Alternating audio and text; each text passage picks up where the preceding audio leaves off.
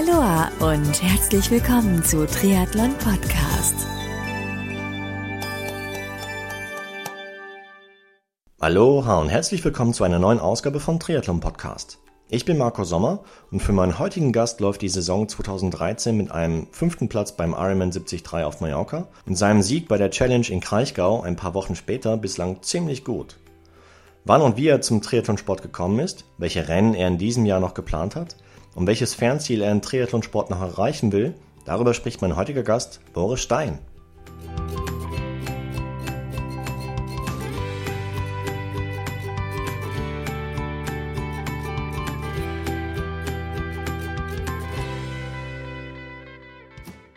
So, mein heutiger Gast ist Boris Stein. Grüß dich, Boris. Hi. Hallo Marco. Hallo. Wie geht's dir heute? Ja, heute geht's mir ganz gut.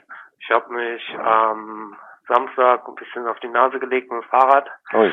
aber die die Schiffwunden heilen langsam wieder Mhm. und von daher es geht wieder aufwärts.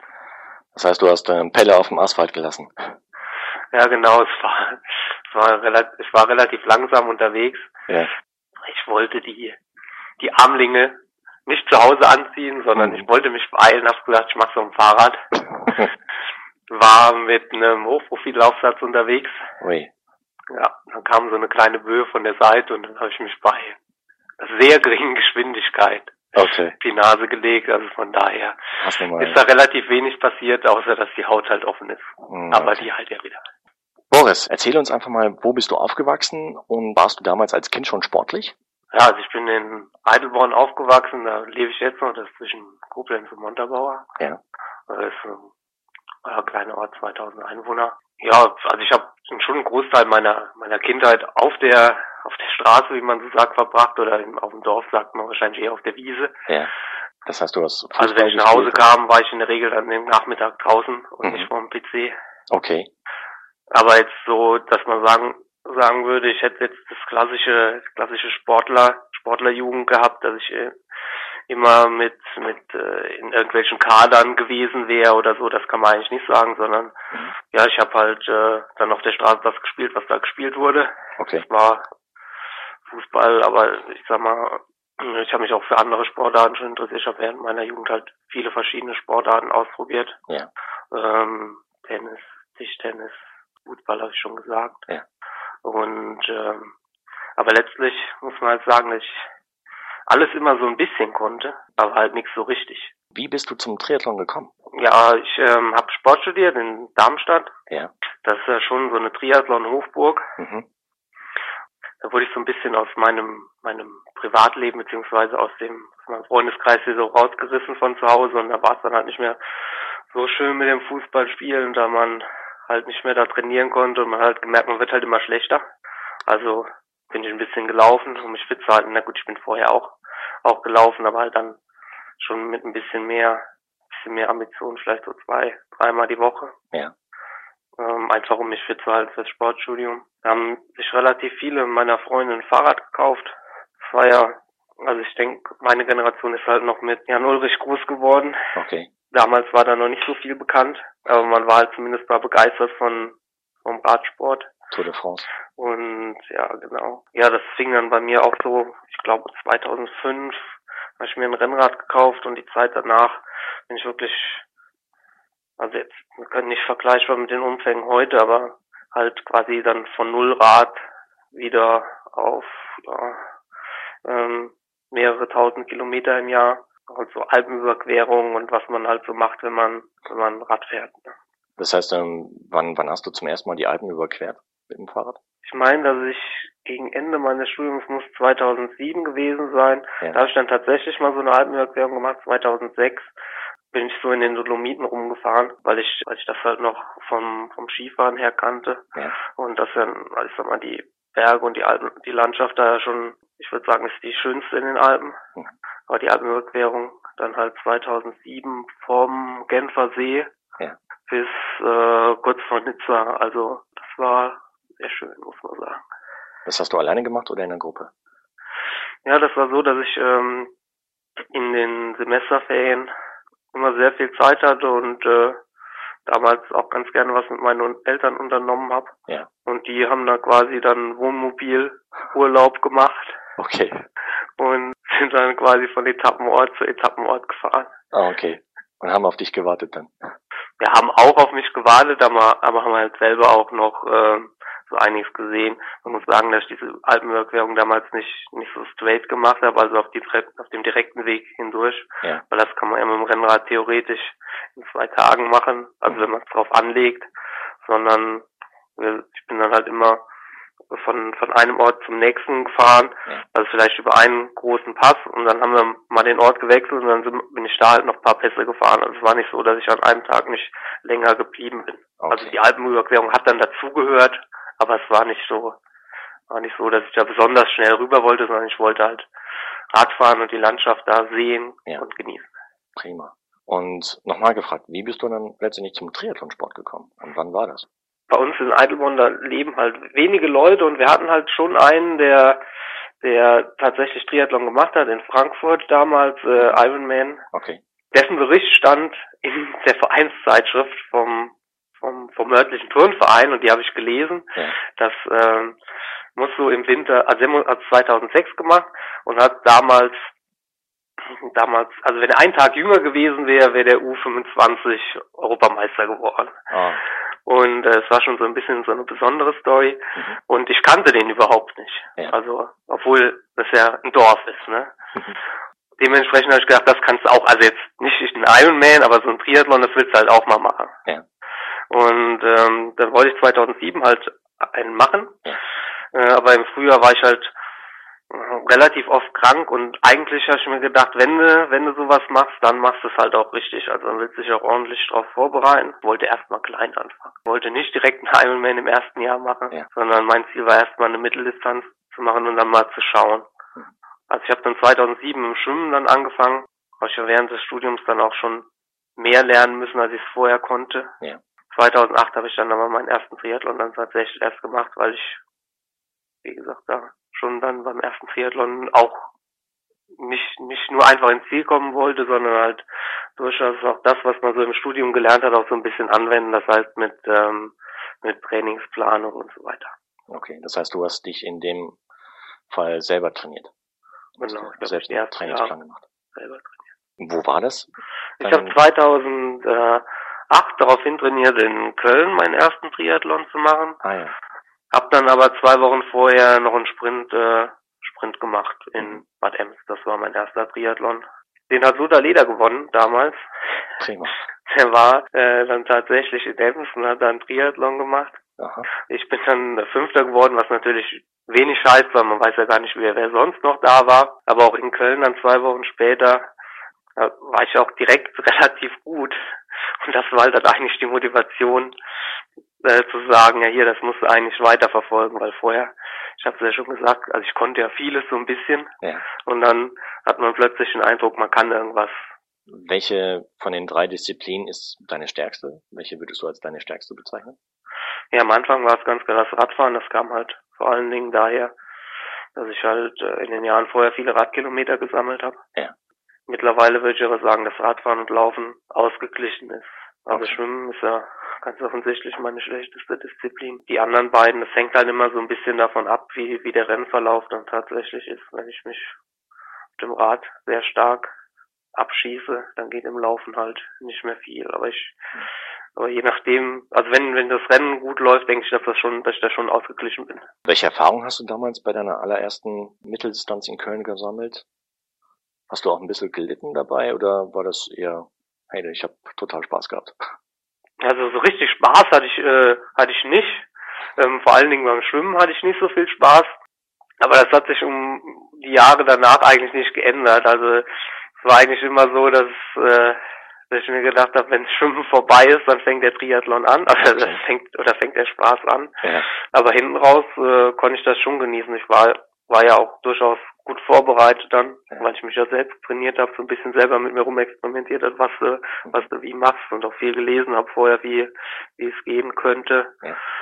Bis, bis ins Ziel ging es war eigentlich gut, die Tage danach ging es mir nicht mehr so gut, aber das gehört ja dazu.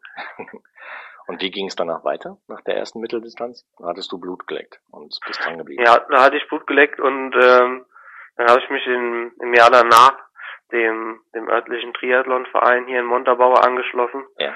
Und da muss man, man eigentlich sagen, dass das ein Glücksgriff war, weil es in dem, in dem Verein schon viele Leute gibt, die trotz Berufstätigkeit das Ganze auf einem, einem sehr hohen Niveau betreiben, also die dann ihr, ihr Privatleben tatsächlich so koordinieren, mhm. dass die noch sehr viel trainieren können. Und das hat mich dann halt halt auch motiviert, mein, mein Training zu forcieren. Okay. Du hast es gerade angesprochen, Berufstätigkeit. Das heißt, du warst zu dem Zeitpunkt ebenfalls bereits berufstätig? Nee, 2008 habe ich noch studiert. Okay. Stichwort Training. Ja, wie viele Stunden hast du damals trainiert und wie viele Stunden trainiert ein Borustein heute? Ich denke, dass ich damals halt auch schon weniger trainiert habe als die, die so gut waren wie ich. Ja. Und dass es heute auch immer noch ähnlich ist. Aber also ich habe auch schon Berichte gelesen, dass vier Stunden, dass man mehr als vier Stunden in, intensives oder qualitativ hochwertiges Training am Tag ohnehin nicht durchführen kann. Ja. Das kriege ich zurzeit auf die Reihe, dass ich so viel Zeit habe, um zu trainieren. Also ich sage nicht, dass ich jeden Tag vier Stunden trainiere, sondern ich trainiere mal mehr und mal weniger. Okay. Aber ähm, ich denke, dass ich schon nicht durch die Zeit eingeschränkt bin zu trainieren. Darf ich fragen, was du heute beruflich machst? Ja, ich arbeite immer noch als äh, Lehrer, allerdings auf Teilzeit. Ja. Schon gesagt, dass mich das zeitlich relativ wenig einschränkt, finde es zu Teil noch wirklich eine gute Abwechslung. Ja. Ähm, Gerade im Winter, mhm. wenn man nicht immer hundertprozentig fit ist, sich nicht nur auf den Sport konzentrieren muss, dann ist das vielleicht sogar eine Bereicherung, dass man dann sagt, ich kann, kann jetzt mal zwei oder drei Stunden abschalten. Ja. Ich kümmere mich mal darum, was okay. die, was in der Schule los ist. Welche Fächer unterrichtest du? Sport? Ja, Sport und Sozialkunde ist mein zweites Fach für Gymnasien. Wie reagieren die Schüler auf dich? Ich meine, wenn sie ihn doch jetzt relativ, ja, recht bekannten Triathlon-Profi als Lehrer haben? Ja, es ist jetzt erst in letzter Zeit so richtig bekannt geworden. Vorher mhm. spielt es eigentlich nicht so die Rolle, weil ich damit eigentlich nicht, weil es für meinen Unterricht eigentlich auch keine Rolle spielt, ob ja. ich Triathlon, äh, im Triathlon gut bin. Wenn ich jetzt einen Sportleistungskurs gehabt hätte, oder so, dann hätte ich es bestimmt mal angesprochen, weil es dafür Bedeutung gehabt hätte. Aber für Sozialkunde und, und Sport auf dem Niveau, das in der Schule betrieben wird mhm. oder auf dem, was so in der Schule läuft, spielt es eigentlich keine Rolle, was ich so in meinem Privatleben mache. Wenn du so zurückblickst auf deine bisherige Sportlerkarriere, was war so der, der größte Erfolg, den du bislang erzielt hast im, im Triathlonsport? Ja, ich denke, der größte Erfolg war der Sieg bei der Challenge, Walsch, äh, Challenge beim Challenge Kraichgau. Und ähm, wenn du dich an das Rennen zurückerinnerst, ich meine, das Wetter war recht schlecht an dem Tag. Liegen dir solche Wetterbedingungen? Ja, das sagt man ja immer, dass, dass die mir besonders liegen. Also ich habe eigentlich alle meine meine großen Erfolge, das dazu kann man die beiden deutschen Meistertitel ja zählen. Also ich bin äh, 2010 im Duathlon auf der Langdistanz deutscher Meister geworden und 2012 nochmal in der, auf der Mitteldistanz im Triathlon. Also da war jedes Mal schlechtes Wetter, also Regen und äh, teilweise auch kalt. Mhm. Also es ist nicht so, dass ich das im Training auch gerne habe. Ja, also im Training habe ich schon ganz gern warm. Ja. Aber im Wettkampf muss man schon sagen, dass es mir halt entgegenkommt, weil äh, beim Schwimmen regnet es halt nicht. Ja. Da sind die Bedingungen alle für alle gleich. Und beim Radfahren, beim Laufen ist für mich halt grundsätzlich schon besser, wenn es härter ist als normal. Das heißt, also besonders heiß wäre für mich bestimmt auch nicht schlecht. Mhm. Und halt, äh, wenn die Radstrecke halt besonders wellig ist. Und äh, da ich das mittlerweile halt weiß, dass mir diese Bedingungen entgegenkommen, gehe ich da bestimmt auch mit einem, gehe ich da auch mit einem anderen Verständnis an die Sache ran. Also dann freue ich mich zumindest mal für mich, dass es heute schlechtes Wetter ist. Mhm. Also im, im Wettkampf finde ich das auch nicht so schlimm, weil man man fährt ja meistens dann so schnell, dass einem dann nicht ganz so kalt wird. Also die Bedingungen waren ja jetzt auch im Kraichgau nicht so, dass man sagt, das waren irreguläre Bedingungen. Also da wäre jetzt jemand auf der Radstrecke erfroren. Das hatten wir die Tage vorher sicherlich schon bei dem einen oder anderen Wettkampf, wo man sagt, da, da über die Bedingungen, da freut sich wahrscheinlich keiner. Mhm. Wenn du dich zurückerinnerst an die Challenge Kraichgau, kurz zusammenfasst, wie verlief das Rennen für dich? Ich denke, man muss äh, noch eine Woche zurückblicken, weil ich hatte mich ja eigentlich gar nicht für die für die Challenge Kraichgau angemeldet, Ja. weil ich mich auf den Ironman Rapperswil konzentrieren wollte. Der war eine Woche vorher. Mhm. Da bin ich gestartet. Äh, allerdings musste das Rennen dann wegen eines Erdschutzes auf der Strecke abgebrochen werden. Ja. Bis zu dem Zeitpunkt lag ich halt auf dem Rad noch in Führung, so ungefähr eine Minute, Ah, aber auf Hälfte der Radstrecke. Und dann ähm, habe ich halt an dem Nachmittag oder an dem Abend schon entschieden, dass ich auf jeden Fall halt noch ein Rennen machen möchte, weil ich wusste, meine Form ist gut. Ja. Und äh, dann habe ich glücklicherweise innerhalb von, von einem Tag die Zusage von, vom Kraichgau gekriegt. Obwohl ich den vorher halt schon abgesagt hatte am Anfang des Jahres. Darüber bin ich den im Nachhinein tatsächlich sehr dankbar, Ja. weil ich am Anfang des Jahres halt anders geplant hatte. Dann stand ich halt dann die Woche danach. Ja, dann, da wusste ich halt nicht so ganz genau, wo ich stehe. Ich wusste zwar, meine Form ist gut, aber ich war ja eigentlich äh, die Woche für die Woche vorher vorbereitet und gedanklich geht man im Training ja dann halt auch schon mal durch, was macht man dann da. Und äh, das war halt alles dann nicht für die Challenge Kraichgau, sondern ich bin da tatsächlich dann so ein bisschen unbedacht rangegangen. okay. Ich konnte die Strecke zum Glück noch einmal abfahren am, am Dienstag vorher war es, glaube ich. Ja. Da habe ich dann gesehen, dass die Strecke mir doch, also die Radstrecke, mir doch mehr entgegenkommt, als ich anfangs gedacht habe. Also dass die tatsächlich hart ist und es ist ja mittlerweile auf der Mitteldistanz so, dass wenn, wenn die Radstrecken flach sind, dann, dann können auch gute Radfahrer halt wenig, wenig ausrichten, weil ihr, weil man profitiert halt einfach so stark davon, dass man in diesem 10 Meter Windkorridor, Windschattenkorridor fahren kann, beziehungsweise halt dahinter, Ja. dass man da kaum noch was ausrichten kann, aber das ist ja bei der Strecke im Kreisgau zum Glück nicht so. Also bin ich schon dahin gegangen und habe mir gedacht, dass, dass da was gehen konnte, aber ich war mir nicht sicher, ob, ob ich da auch noch gut sein werde. Okay. Nicht hundertprozentig. Wenn du dich so zurückerinnerst, das Schwimmen, wie verlief das für dich? Ja, das Schwimmen lief optimal, muss man sagen. Ich ähm, kannte einen aus verschiedenen Rennen, die ich vorher gemacht habe in der in der zweiten Bundesliga. Und derjenige war halt immer vor mir aus dem Wasser gekommen, Oh. teilweise auch so deutlich, dass man sagt, dessen Beine wären wären eigentlich nicht zu halten für mich, aber an dem Tag konnte ich es irgendwie halten. Klasse. Ich kam halt dann nur mit wenig, wenig Rückstand aus dem Wasser. Ja. Und es war halt tatsächlich so, dass ich, während ich im Wasser, äh, während ich geschwommen bin, tatsächlich über die, die ganze Distanz das Gefühl hatte, so viel schneller geht's nicht. Okay. Ja, also, das, das hatte ich diese Saison nicht immer, sondern habe ich auch schon mal gedacht, wo bist du denn hier unterwegs im Wasser? Das kannst du eigentlich viel schneller. Okay. Und, äh, Also Ja, in der ersten. Wechselzone kann man so nachhinein auf diesen auf den Videos erkennen, dass ich glaube ich in der ersten Wechselzone schon allein eine Minute oder eine Minute 30 auf die Führenden gut gemacht habe. Ja. Vielleicht meiner Schlechtwettererfahrung auch geschuldet ist, Hm. weil ich einfach Ja, weiß, wie ich mich da anziehen muss. Also ich muss da nicht so viel anziehen, Mhm. weil ich normalerweise versuche halt ein bisschen härter Rad zu fahren und dann wird mir meistens so warm, dass es ausreichend ist. Und zum Abschluss das Laufen? Das war dann Home Run für dich.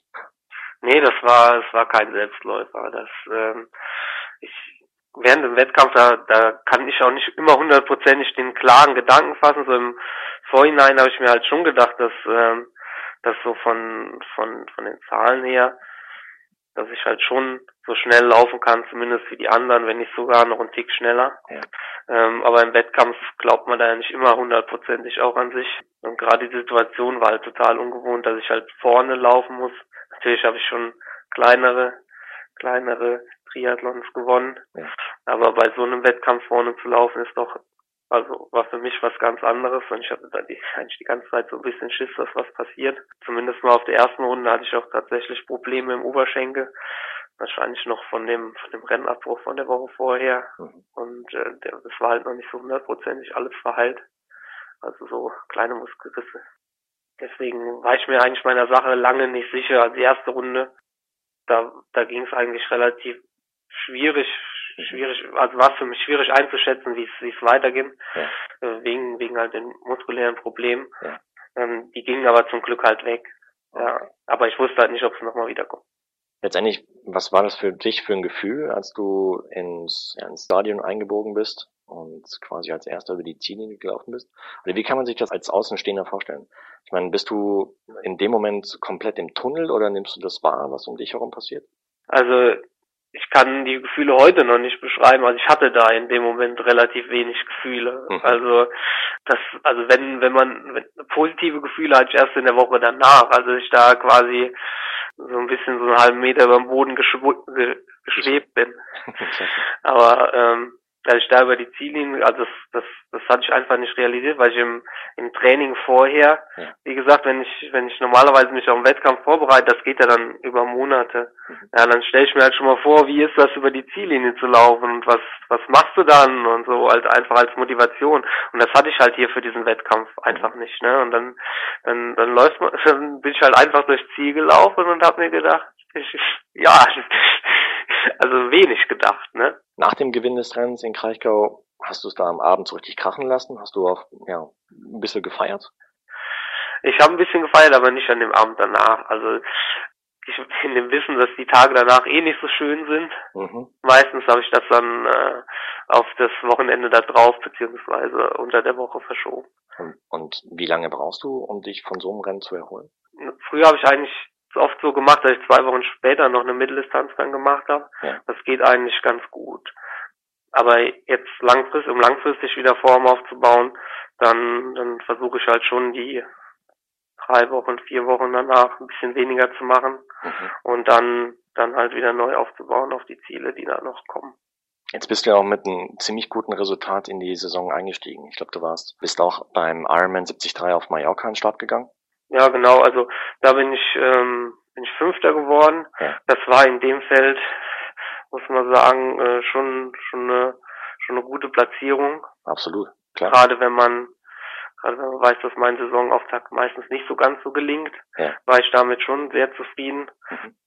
Ähm, auch wenn ich mich mir in dem Rennen einiges anders vorgenommen habe, als es dann tatsächlich kam. Ja. Also zum Beispiel wollte ich halt schwimmen, tatsächlich alles geben und so schnell wie möglich schwimmen und den Abstand nach vorne zu gering halten. Und da war es dann so, dass ich nicht immer das Gefühl hatte, hier, du schwimmst so schnell wie du kannst, sondern hin und wieder habe ich mir auch gedacht, versuchst du nicht noch die nächste Schwimmgruppe zu erreichen. Mhm. Aber dann, also das habe ich halt nicht gemacht, nicht machen können.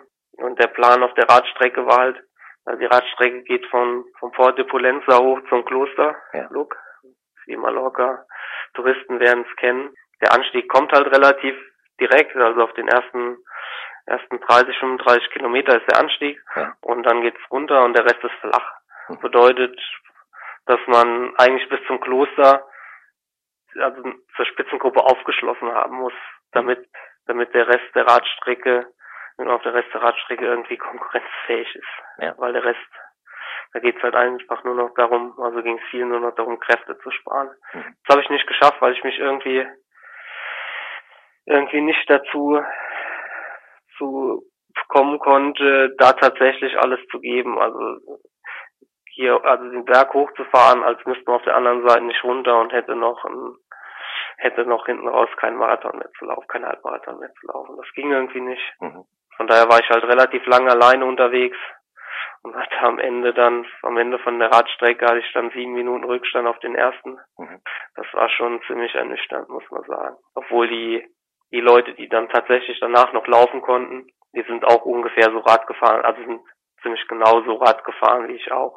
Diejenigen, die vorne, vorne, ich glaube zwei haben sich nach vorne abgesetzt, das war einmal hier der Überbiker Stekowitz. Ja. Und äh, noch ein Franzose, der äh, jetzt ITU-Weltmeister geworden ist, meine ich. Die konnten beide halt nicht mehr, nicht mehr so laufen, dass man, dass man sagen könnte, dass es noch äh, nach Laufen aussieht. Okay. ja. Die konnte ich halt noch einsammeln, obwohl die sieben Minuten Vorsprung. Machst du mentales Training, um dich halt in, in solchen Situationen, in denen es mal vielleicht nicht so rund läuft, äh, quasi selbst wieder ja, aus dem, aus dem Dreck zu ziehen quasi und dich, dich wieder aufs Rennen zu konzentrieren oder ich habe keinen Mentaltrainer und das ist auch, also in, in einem Rennen eigentlich, in einem wichtigen Rennen bis jetzt noch nicht vorgekommen, außer halt tatsächlich da so die ersten ersten 10, 15 Radkilometer, wo ich mir gedacht habe, warum, also, wo ich mir im Nachhinein denken, denken würde, warum konntest du hier nicht schneller fahren? Mhm. Äh, letztlich ging es halt wieder berghoch bei mir, als ich die Abfahrt vom Klosterlook runtergefahren bin. Und ähm, auf dieser abgesperrten Straße also hatte ich dann dann wieder richtig Lust, hier einen Triathlon zu machen und habe mir gedacht, komm, du hast die Chance hier auf dieser Stra äh, auf dieser Insel den, den, den, diesen Triathlon hier zu machen und ist mal auf dieser abgesperrten Straße hier mit, was weiß ich, 80 oder so runterzufahren. Ja. Das war halt dann schon was, wo ich gesagt habe, ja dann, dann los jetzt. Das war der Punkt, wo es dann wieder nach oben ging. Bleiben wir noch bei der Saison 2013. Welche weiteren Rennen hast du in deinem Rennkalender? Ja, ich ähm, habe jetzt die letzten zwei, zweieinhalb Wochen so ein bisschen rausgenommen mhm. und ich versuche halt, mich jetzt wieder optimal für Wiesbaden vorzubereiten. Mhm. Da ähm, brauche ich noch ein paar Punkte, da ich mich für die WM, Ironman WM in Las Vegas qualifizieren will. Ja. Ja, die Punkte, die ich da in Wiesbaden noch brauche, also wenn, wenn ich die nicht hole, dann brauche ich auch nicht zur WM zu fahren. Ja, also ich, ich denke, ich muss Fünfter werden oder ein bisschen mehr. Ja, wenn ich, wenn ich in Wiesbaden nicht Fünfter werden kann, dann bin ich bei der WM halt auch nicht konkurrenzfähig und dann dann muss ich mir halt was anderes für die zweite Saison jetzt überlegen, außer Wiesbaden, mhm. äh, außer die WM. Ja. Wobei du hast letztes Jahr bei der EM in Wiesbaden den dritten Platz belegt. Wiesbaden war ein emotionales Rennen für mich, ja. weil äh, ich eigentlich bis zum Ende des Radfahrens viel richtig gemacht habe. Also im Schwimmen lief es lief, äh, so lala, muss man sagen. Und ähm, aber bis zum Ende des Radfahrens hatte ich so eine Minute, nur noch eine Minute Rückstand auf äh, den Führenden, das war Andreas Rehland, nee, äh, Michael Rehland. Mhm. Das war eigentlich eine Ausgangssituation, ja, die ich mir vorher eigentlich erträumt habe, weil mit dieser einen Minute, das ist ja was, was ich nicht unbedingt auf den, den Rehland rauslaufen kann, aber es ist eine Situation, wo man sagt, man ist noch so auf Schlagdistanz. Ja. Problem war, ich lag da dann nur auf Platz 6. Mhm. Also es waren wie so eng wie die Rennen im Moment beim 70.3 oftmals sind, waren halt noch viele, viele vorne mit dabei. Mhm.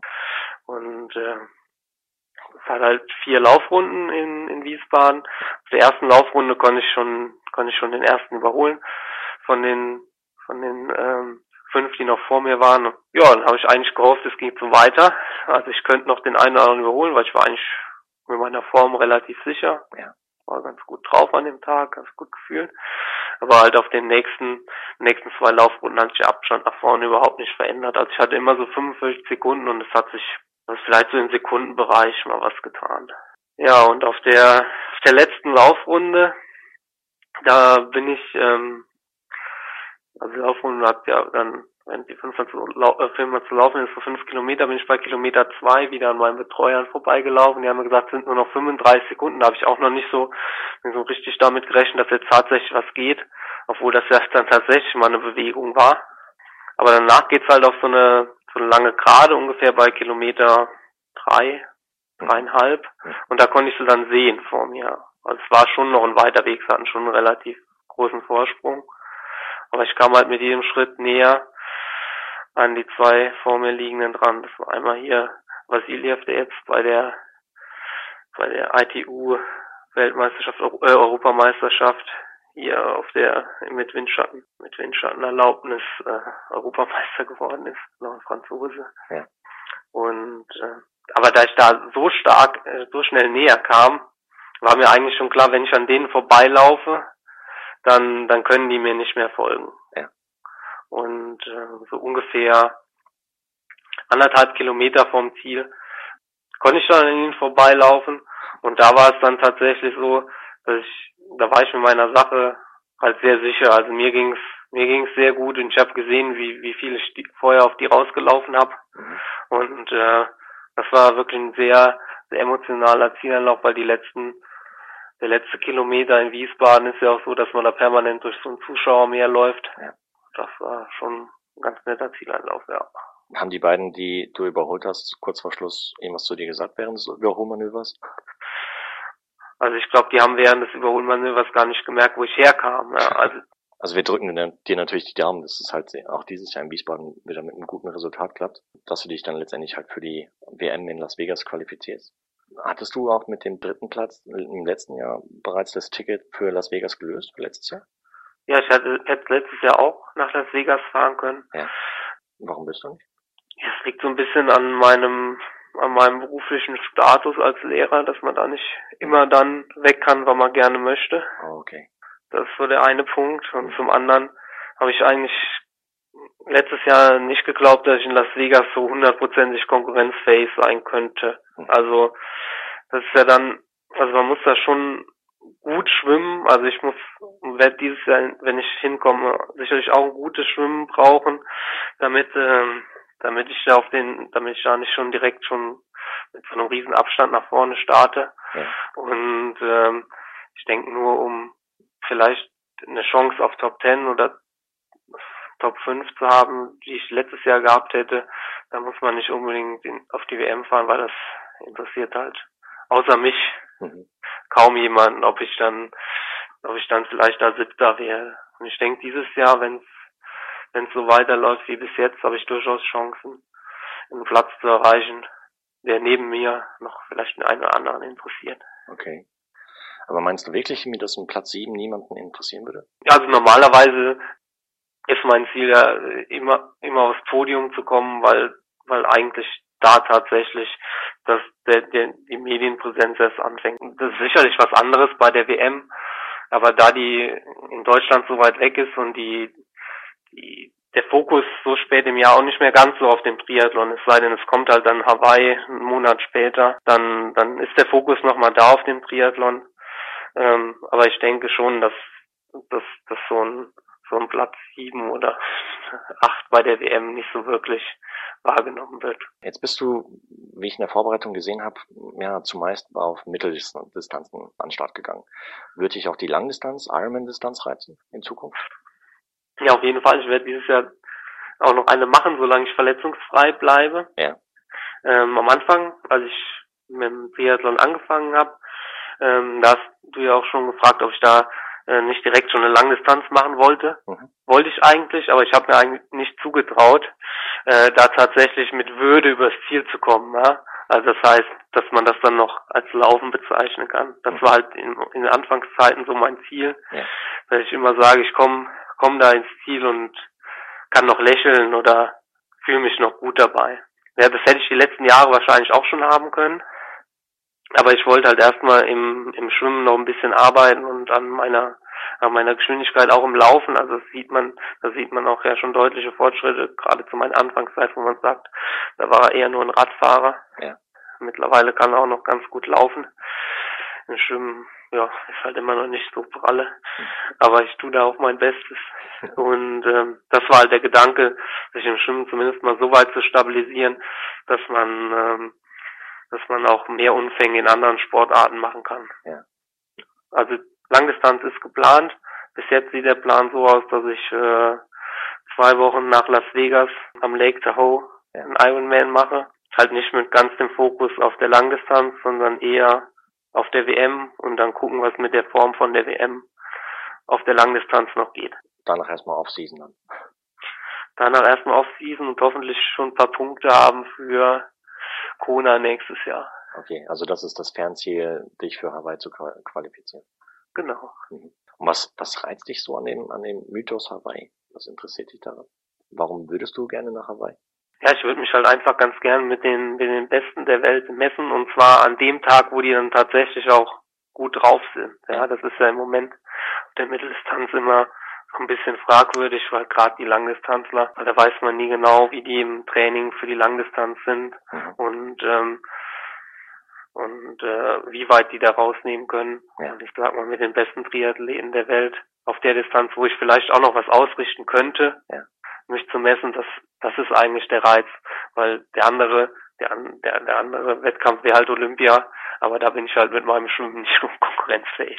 Abschließend noch eine Frage und zwar, was fasziniert dich so am Triathlon-Sport allgemein? Ich habe ähm, ich hab ja vorher Fußball gespielt Ja. und ich habe eigentlich mit dem Fußballspielen auch dadurch aufgehört, dass ich ähm, oft den Eindruck hatte, man man versucht seinen Gegner nicht unbedingt äh, zu verbessern, sondern man versucht halt dadurch gut zu sein, dass der Gegen Gegenspieler schlecht ist und ihn zu zerstören quasi. Okay.